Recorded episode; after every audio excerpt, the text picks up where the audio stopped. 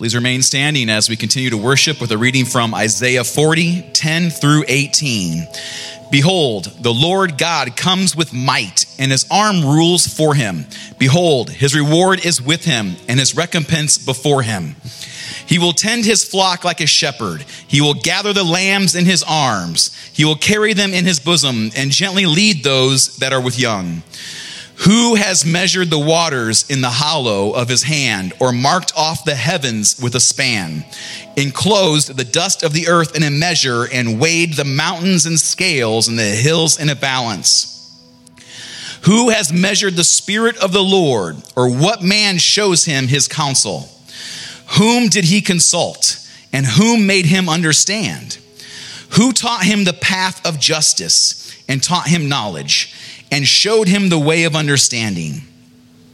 Behold, the nations are like a drop in a bucket and are accounted as the dust on the scales. Behold, he takes up the coastlands like fine dust. Lebanon would not suffice for fuel, nor are its beasts enough for a burnt offering. All the nations are as nothing before him. They are accounted by him as less than nothing and emptiness. To whom then will you liken God, or what likeness compare with him? This is the word of the Lord. Well, say hi to someone as you find your seats. Hey, good morning. Good thing that wasn't super essential to the thing. Um, I'm Chris. I'm lead teaching pastor here at Riverstone. I'm glad you're here. Welcome if you're a guest. I hope you feel at home today. Uh, we are in a series uh, just started last week called Churchianity. Uh, let me get you up to speed on what we mean when we say that word. Um, last week we pointed out the difference between Churchianity and Christianity and then looked at the difficulty to biblically distinguish Jesus from his church. So that's a that's a, that's a big idea there. Distinguishing Jesus from his church. The New Testament guys seem to be intentionally blurring the lines between Jesus and his church. So, how did they do that? Well, they called the church things like the body of Christ. Hmm. Jesus said things like, I'm the vine, and you guys are the branches. Last week, we sat with this unity between Jesus and the church that's really challenging for us to grasp, modern people, just as people who claim to follow Jesus. So last week, we said when the church is fully alive to God, continually submitting to his love and his power and his priorities, they become the body of Christ, his active agency in the world. But when Christians decide they know better than God, or, blat- or walk in just blatant sin and rebellion. Maybe it's church leadership moral failures, or Christians just living unexamined lives of hypocrisy and carelessness. When Christians live like that, we said last week, but still insist on being a Christian, I go to church, I do the thing. When that happens, two things happen. Okay, you guys got the picture? So, blatant rebellion against God, but I'm still a Christian. I go to church, right? I know better than God. I don't listen to God. I don't obey God, but I'm still a Christian. Like, Okay, we tracking? Okay, when that happens, thank you, Rosemary, they become, number one, the church becomes as grotesque as Thing from the Addams family. Remember Thing? Remember Thing from the Addams family? That's gross. No one's like, yes, I would love to be a, a, hand disconnected from. No, no one jumps into that. No one wants to get a part of that. All right. Second, second thing that happens when Christians do the cultural Christian thing and go to church and yes, I'm not like, but, live in full rebellion against God. Second thing that happens is Romans 2:24 says the name of God is blasphemed among non-believers because of you. So, since we use blasphemed all the time, I don't think I need to. Let me just real quick. Blasphemed. I didn't have who's, who used blaspheme this week? Anyone? No. Okay. So, blaspheme. It's a verb. It's an aggressive action towards something that reviles the thing. It de- defames it. It demeans it. It belittles it. It's public slander. It means you drag the name in the mud. The same word is used to describe people mocking, or they, this is the word they described when they railed at Jesus on the cross. Right? It's derogatory, it's public. Right? The Bible says that's what Christians do when they've ignored God but still pretend like they follow Him. Notice that is the exact opposite thing that we were created to do in Genesis 1. We were created to represent image God to the world to be his image. And when we misrepresent him, he says we blaspheme the name of God among the Gentiles. So last week we just said churchianity allows you uh, to be in church, but never personally deal with Jesus himself or go about representing him to the world in any real way or in accuracy. So last week, if you were if you were a kids volunteer, if you were a kids volunteer, raise your hand last week. Don't be scared. Okay, I am so sorry. Like, I went a solid 20 minutes, like a solid 20 minutes over last week. I just want to say that'll never happen again. Pro- probably. Probably. I have trouble committing to things like that. Maybe. It's hard to say, but maybe, maybe it won't happen again. Uh, so today, what I want to do further is refine this difference between churchianity and Christianity. I want to say the same thing in a completely new way, use a new word. Um, but let's just lay our foundation one more time if you're new with us today. Churchianity is defined as this. This is how we defined it last week. It's a made up word, so we can define it however we want. Last week we said it's this it's the, it's the culturally established framework and social product of church. The socially established framework and social product of church. It's the thing, churchianity is the thing that most people think of when they think of church. Okay, got it? It's kind of the cultural associations, okay? With when you say Christian, okay, whatever the first thing is that pops in any common person's mind, which, right? When you say Christian, okay, there it is. That's what we're talking about. Okay? You can say it this way Christianity, Christianity is what the Bible actually says it means to follow Jesus. Churchianity is like the word on the street. okay, you're tracking? And sometimes the contrast between these two things is shocking. Like we said last week, it's like playing telephone and starting with, uh, what, what do we say? Oh, I love hot dogs, and ending with the game, they say, My mom's a dinosaur, right? Sometimes it's that shocking. The difference between what the Bible actually says it means to follow Jesus and how church people understand what it means to follow Jesus. Christianity revolves around Christ, churchianity revolves around you. It revolves around a social club, right? And I really just want you to have this grid. Man, I just want this horrible word to be seared in your head. Look, I know how church works. You probably, I mean, most people like three years at a church, right? And then they get bored with what the pastor says and they go on to another church. Okay, so whatever, wherever you end up with your Christian life, I just want this to be seared in your head. There's a difference between socially accepted religion and knowing Jesus.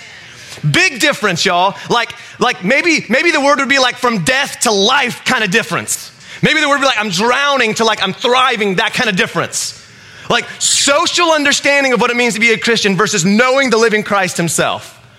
So, so, that's the contrast that we're dealing with. And I want to say the exact same thing in a completely new way today. And just a quick disclaimer this is going to feel a little different than normal. Uh, this is going to be more of a historical, cultural reflection, less of a sermon expounding on the scriptures. I promise I'll make up for it next week with the amount of scripture I'm going to use. But number two, I encountered a lot of this content, specifically this chart from a, a pastor named Aaron McCarter, who is the vineyard pastor in Maryville Vineyard. Um, I'm not this smart that I'm going to show you. I just like to hang out with smart people. So, I'm going to use a different word for the word uh, churchianity, and that word is Christendom.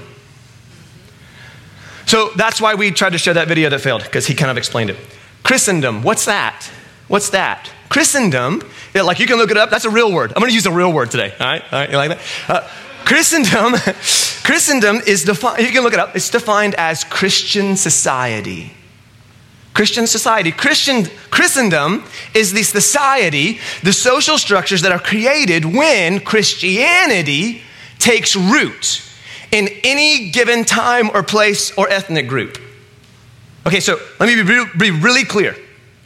Um, it always starts, Christendom always starts as a really, really good, life giving, redeeming thing. Usually involves things like hospitals being founded, schools starting, right? Orphanages opened, equity and justice working its way into the judicial system. Read some history. The abolition of the slave trade, all right? William Wilberforce was a Christian, all right? So massively good things for society, right? If you go back and actually look throughout history, you will find it's Christians, y'all usually at the helm of things like medicine and education and social reforms. It's just historically true. Okay, so I want to show you a chart that really helped me see some distinctions and even locate ourselves in these historical trends. Um, I had, uh, go ahead, Vanessa, show the first bit. I had Vanessa like, uh, well, that's weird, isn't it? Yeah. You think, I think you need to clear out the background. I think you've had a little issue there.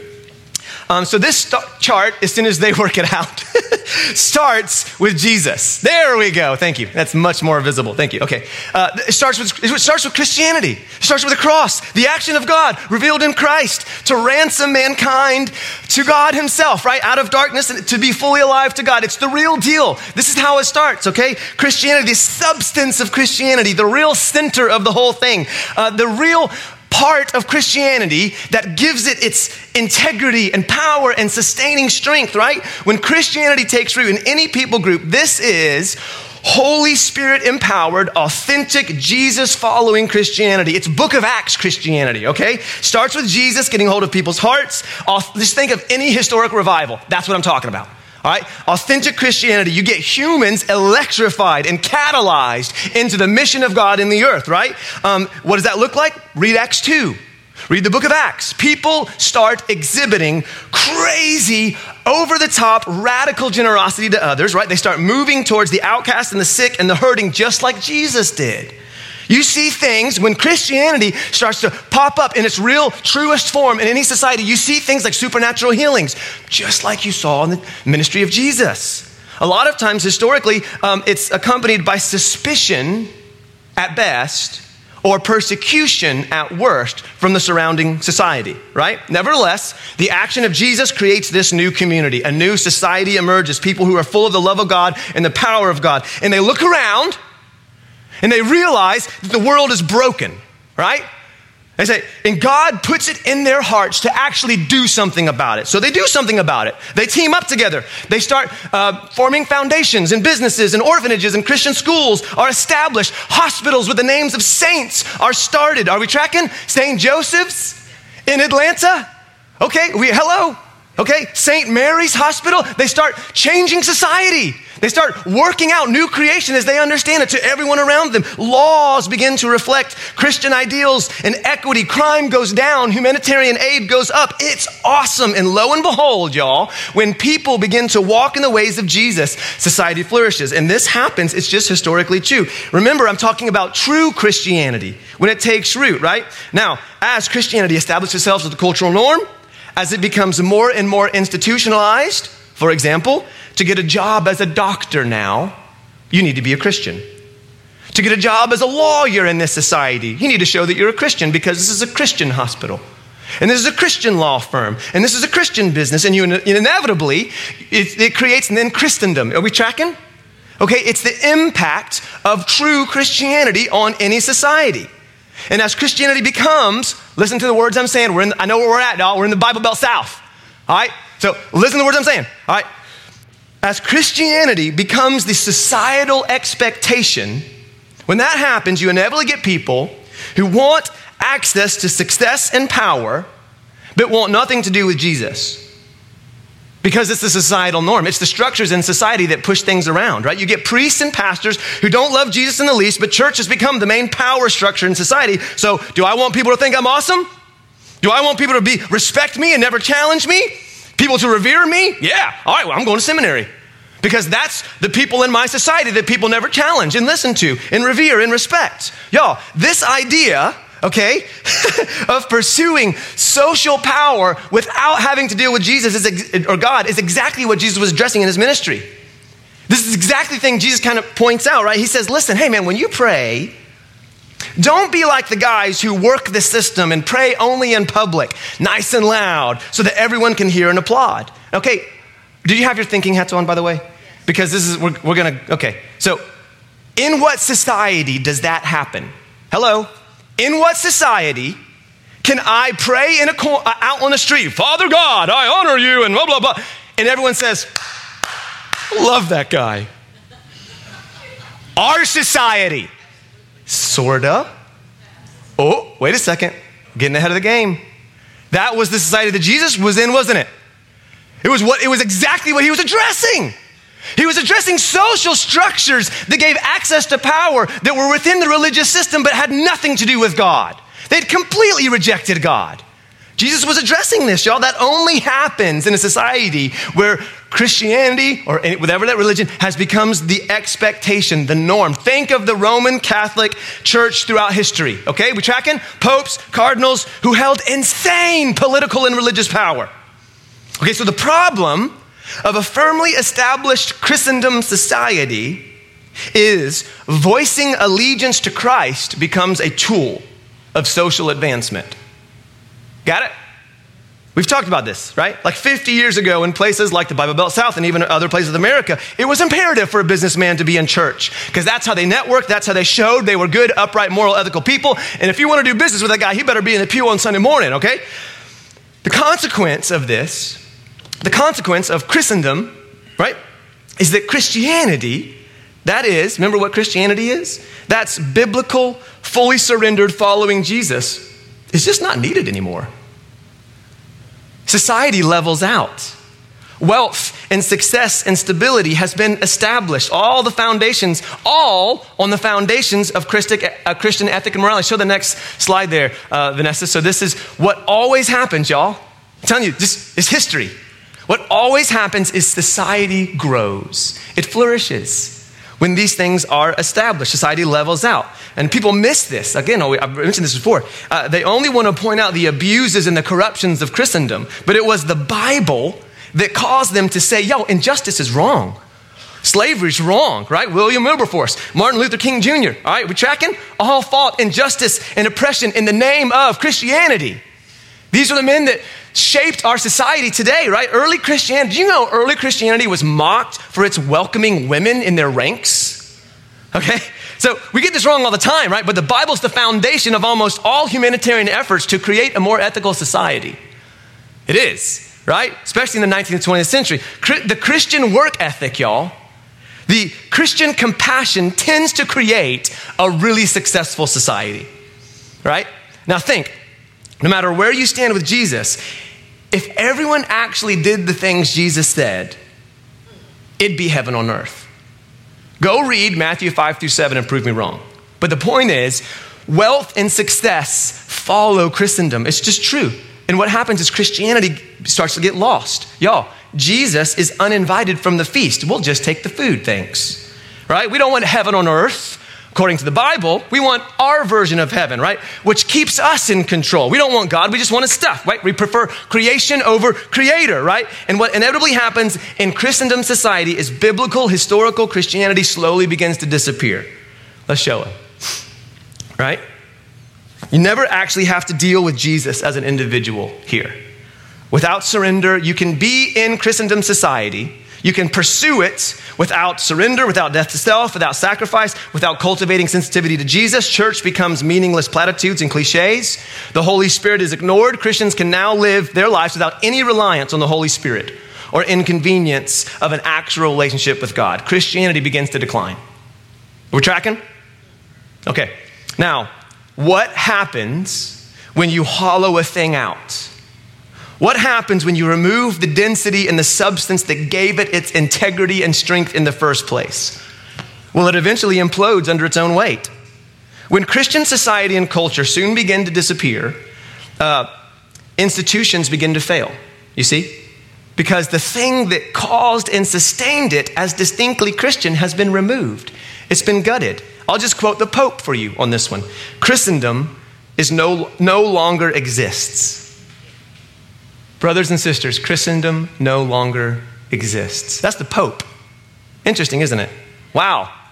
Thanks a lot, Chris. Super encouraged. Okay, it gets better. Um, most historians say that World War II was the death of Christendom in Europe. America hung on a bit longer, but after the slow erosion of 70s, 80s, and 90s, the South hung on a bit longer, right? And now here we are in 2023. And being a Christian in America is less and less acceptable.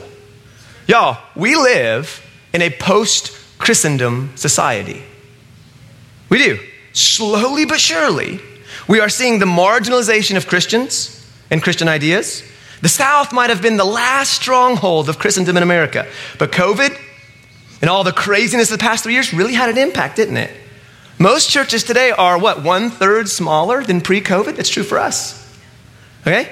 Now, at this point, I'm sure some of you are like, aren't you supposed to be like, everything's going to be okay? like, this is horrible news.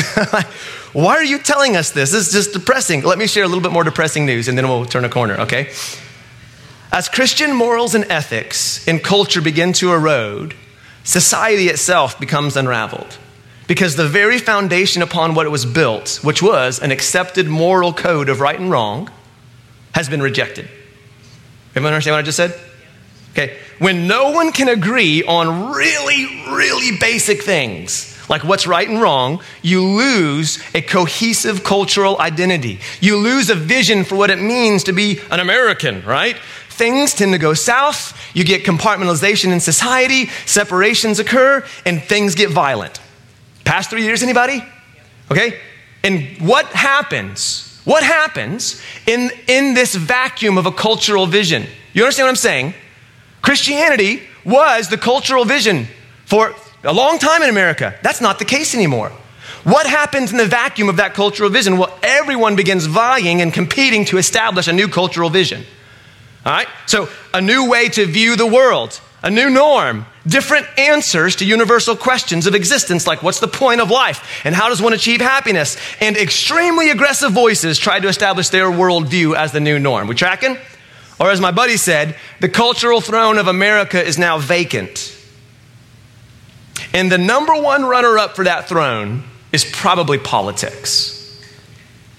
That's probably the number one thing that people are trying to thrust to the top to give you a vision for what it means to be a human. That's probably the number one thing people are trying to thrust up to your imagination to say, answer the question what's the problem with the world? Well, the problem is the politics. We tracking? We all got to answer this question what's the problem with the world? There it is, see? And how do we fix it? Everyone has an answer to that. And you, there used to be an understanding in America that kind of held us culturally together. That's no longer there, y'all. The cultural throne of America is vacant.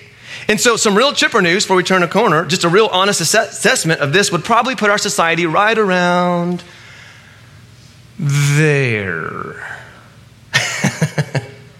so, things are really looking up, right? With the loss of Christendom, Remember, that means a Christian society, a Christian culture. It means that Christians no longer have the social power they once had. We tracking? Okay, so what does that mean? Christians no longer have the social power. That means that pastors aren't consulted anymore. Businessmen no longer need to show up in church. Christian policies are amended. Christian politicians marginalized. When Christendom disappears, right, it's no longer socially advantageous to be a Christian. Okay? And then Christians began to lose social political power. Is that happening today? Okay, now I want to help you. Everyone, look here. I want to help you right now. I want to serve you as your pastor right now. I want to help you distinguish something that's going on in our society and our culture, right? There have been, lean in, there have been many well intended efforts by good people, right? Who mean well, probably love the Lord, who have been rightly freaked out by this cultural shift, right? And they have said, we've got to do something. Not going to sit idly by and watch Christendom slip between our fingers, right? And this is essentially culture wars, okay? So it's what's been happening in America the past 50, 60 years, right? But the question is look right here. What are they really freaking out about? What are they freaking out about? What are they trying to hold on to? What people are often really freaking out about is not the loss of Christianity, it's the loss of Christendom. They aren't bemoaning the fact that they can't surrender to Jesus anymore, right?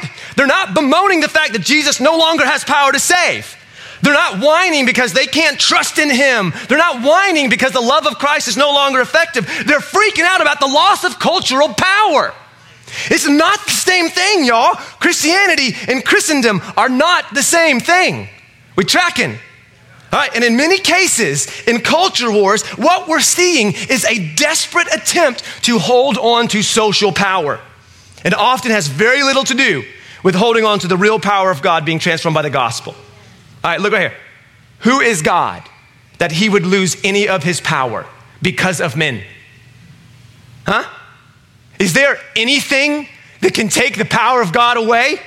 He owns all the cattle on the field, man. Life of nations are a drop in a bucket compared to him. Are you telling me that if America goes to hell in a handbasket, God's no longer on the throne?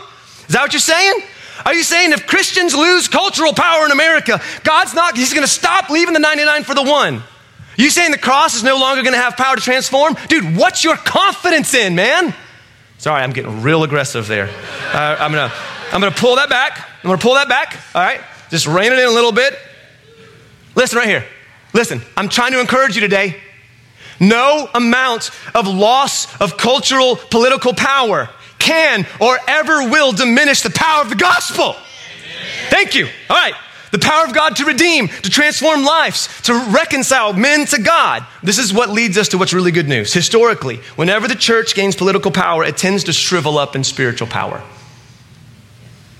As someone said, who I can't remember, when the church no longer says, Silver and gold I have not, it also no longer says, Now stand and walk in the name of Jesus. In other words, social and political power comes nowhere close to the spiritual power of the gospel and God's Holy Spirit. All right? Or you could say it this way Christianity is greater than Christendom. Christianity is the cause, Christendom is the social acceptance of the thing. And the reality is, historically and today, in China and in other places around the world, it's when Christians become marginalized and even persecuted. It's when Christendom is not socially acceptable that true Christianity tends to catch like a wildfire. Look in history, man. Why? Why? Why? Because all the corrupt ulterior motives are ripped from the scene. Consumeristic Christians get out because they're not willing to suffer for Jesus. That's not what they're in it for. All the perks dry up for being a Christian. So they're out, right? And when the church seems to dwindle and die, just like it seems to be doing in America, there's a lot of well meaning Christians who, the sky's falling, and they run around with their hair caught on fire, right? I would like to argue right now that the tension you feel, that we all maybe feel, I don't know, I don't really keep up with the news, but man, it's been a tough couple years, right? The tension is God sharpening his chosen like an arrow to be flung into the world in supernatural power and strength.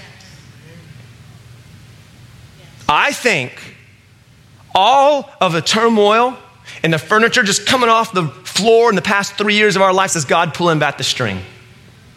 I believe it, dude. Let me just show you something really quick in which I want to show you the scenario in which Christianity exploded and changed the entire course of history right, in the first century and what they were up against. Let me, let's pull it up. I got to turn this way. Oh, is there another one? Vanessa? Is there a little thing? Oh, bummer. Wow, we've really done a great job today with that, haven't we? Um, basically, it was a list of all of the social and political power of uh, Christians in the first century, which was none, right? Like, how many Christians? Couple hundred. Uh, how many seminaries? Zero. How many bishops? Zero. How many institutions? Zero. Uh, how much money? Very little. Uh, you know, and it just goes on and on and on and on about the lack of cultural resources that the church had in the first century, right? You get you tracking, right? And then it just. So anyway, it was supposed to encourage you. Christianity exploded, and then uh, you know, in the couple centuries that follow after, Nero uh, um, names Christians an enemy of the state, right? Enemy of the state, and dude, it just explodes, just literally takes over, right? So trying to encourage you today. All the past three years of turmoil and, and, uncertainty, Pastor Matt Chandler has just, he's been screaming at his church. He's saying, You were made for a day like today. Because guess what happens when society starts falling apart at the hinges? Like the past three years, right? Like what happens when people hit their limitations and anxiety and stress and addiction reveal the internal dumpster fire their soul's been living in, right? When all the stresses and strains that are going on reveal that they aren't enough, that isn't working, y'all, they start asking questions, man. They start questions like, what's the matter with me? Why do I feel broken? Why are politics broken? Why are people around me broken? They start looking for answers. Do you guys know the number one Google search on our church is celebrate recovery near me? People are languishing. Kevin, he likes that. People are languishing. They're dealing with all the self medicating habits that have been developed in a time of isolation when society seemed to be falling apart, and they're looking for peace, right? They're looking for a vision. They're looking for an answer for what it means a cultural vision. What does it mean to pursue happiness? What does it mean? How do you achieve happiness? What's the problem in the world? People are asking these kind of questions right now, and everyone and their mom claims they have the answer, right? So you have, you have the politic group, Politics is the problem, and the answer is what? New guy in office, right? And everyone's super angry about it, right? The problem is legislation. What's the answer? New rules, our rules. The problem is that men are in charge. Put a woman in charge, right? Right? Listen, I, I'm not diminishing all these problems, right? I got no problems letting my wife drive, right? I'll put some claw marks on the seat.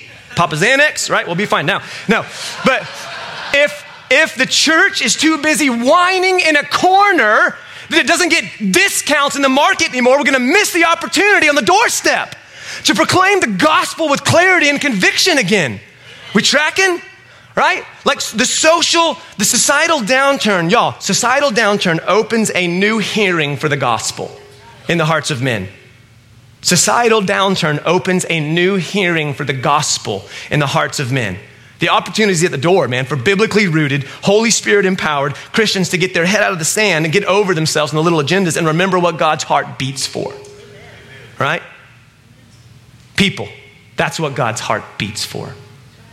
People in death People languishing in sin, people that don't know Him, don't walk with Him, don't love Him, don't flourish and thrive with His Holy Spirit pulsing in their lives, man. That's what His heart beats for, right? And with everything feeling more and more unstable in society, y'all, I'm just saying, man, people are longing for a sense of sound foundation that transcends society. They're seeing the holes in the infrastructure and they're looking for something more transcendent than whatever the cultural norm is. Guys, anyone, anyone tracking? Like cultural fatigue. What am I supposed to hate today? What, is, what am I supposed to be, right? Everyone's just fatigued, being told what to think about things. They're looking for something more transcendent that's beyond culture, right? Y'all, it's our time. Like it's the church's time to step forward and say, we have, there's something that roots us that so far transcends society and culture, and eternally establishing us on a sense of peace and joy in the gospel. There's never been a more ripe time, if you ask me, for Christians to step up and with clarity and conviction begin proclaiming the gospel like you're not ashamed of it. Beginning inviting people to church like you're not ashamed of it. Thinking that we got something that everyone wants. And everyone's calling it different names, and everyone's saying the solution's really this, the solution's really that. Man, I'm telling you right now, what I believe, not just because I have the mic, what I believe because my life has just exemplified this is intimacy with God fixes a lot of stuff that a lot of things won't fix. Nearness with Jesus, being filled with the Holy Spirit, can empower you in a way that politics never can. Because we have, some of you don't believe this, we have an answer that every human longs for. Some of us just don't believe it. We're just living in churchianity. We're just riding Christendom out, whining about the fact we don't get discounts at whatever anymore. And we have answers that every human heart longs for, that we believe electrifies humanity when they submit to those answers. So, this is my question for you, man. Are you electrified by the gospel? Are you? Is it the answer? We believe it, do we? Is it? When you meditate on the work of God in history, when you read scriptures, does it answer those questions for you? Or do you, huh? All right, so I just want, I just, I'm trying to tell you, man, I believe there's a hunger in our society, and we, we, should, we should not be surprised at the growth of um, New Age spirituality. Because people are looking for something that transcends this, this culture. Like got culture fatigue, right? And I think in our gut we know the real answer. So, the hotter society gets in terms of pressure against Christianity, I would like to suggest to you the more aggressive God gets in the earth. The more aggressive salvations become, the sharper and more dramatic conversions become, revival starts popping up, right? And let me just say, man, God always has his man or his woman who will surrender their agendas to Jesus in every time and place, right? And I think God wants to remind us of the nature of his mission for us to be filled with the Holy Spirit, people who will declare forgiveness and the restoration to the Father by the life, death, and resurrection of Jesus. Y'all, the church has one mission, one flag, one message, and it's that Jesus is the Christ. That's our message. And it's not ours at all, it's His. The gospel, the good news. And let me tell you something the gospel ain't say this prayer so you can go to heaven when you die. That's the gospel according to churchianity, but now we're getting into next week, all right? Let me just say this. If you have a friend who is de-churched, you know, de-churched? Like they used to go to church, maybe still consider themselves a Christian, but they're disconnected. Dude, next week is the gospel according to the Bible. And bring somebody. All right, let's stand and pray. So, like I said, today was a little bit different. Wasn't the normal, but uh, really today was just one long introduction to next week, right? And, and in reality, I started this as one sermon and I was like, nope, not gonna, not gonna get it. Stand with me and let's pray. Jesus, over my friends today, I pray that you would strengthen their bones, Lord. God, I pray they would walk out of here encouraged, walking up straight, Lord. You just like, man, I just see people hunched over. You just straighten them out. They could walk out in confidence in who you are and what you've done. Have mercy on us, God. God, fill us with your Holy Spirit so that we could go out from this place empowered and impacting the world around us. Thank you, Lord. You name me pray these things. Amen. Guys, have an excellent week. We'll see you next time.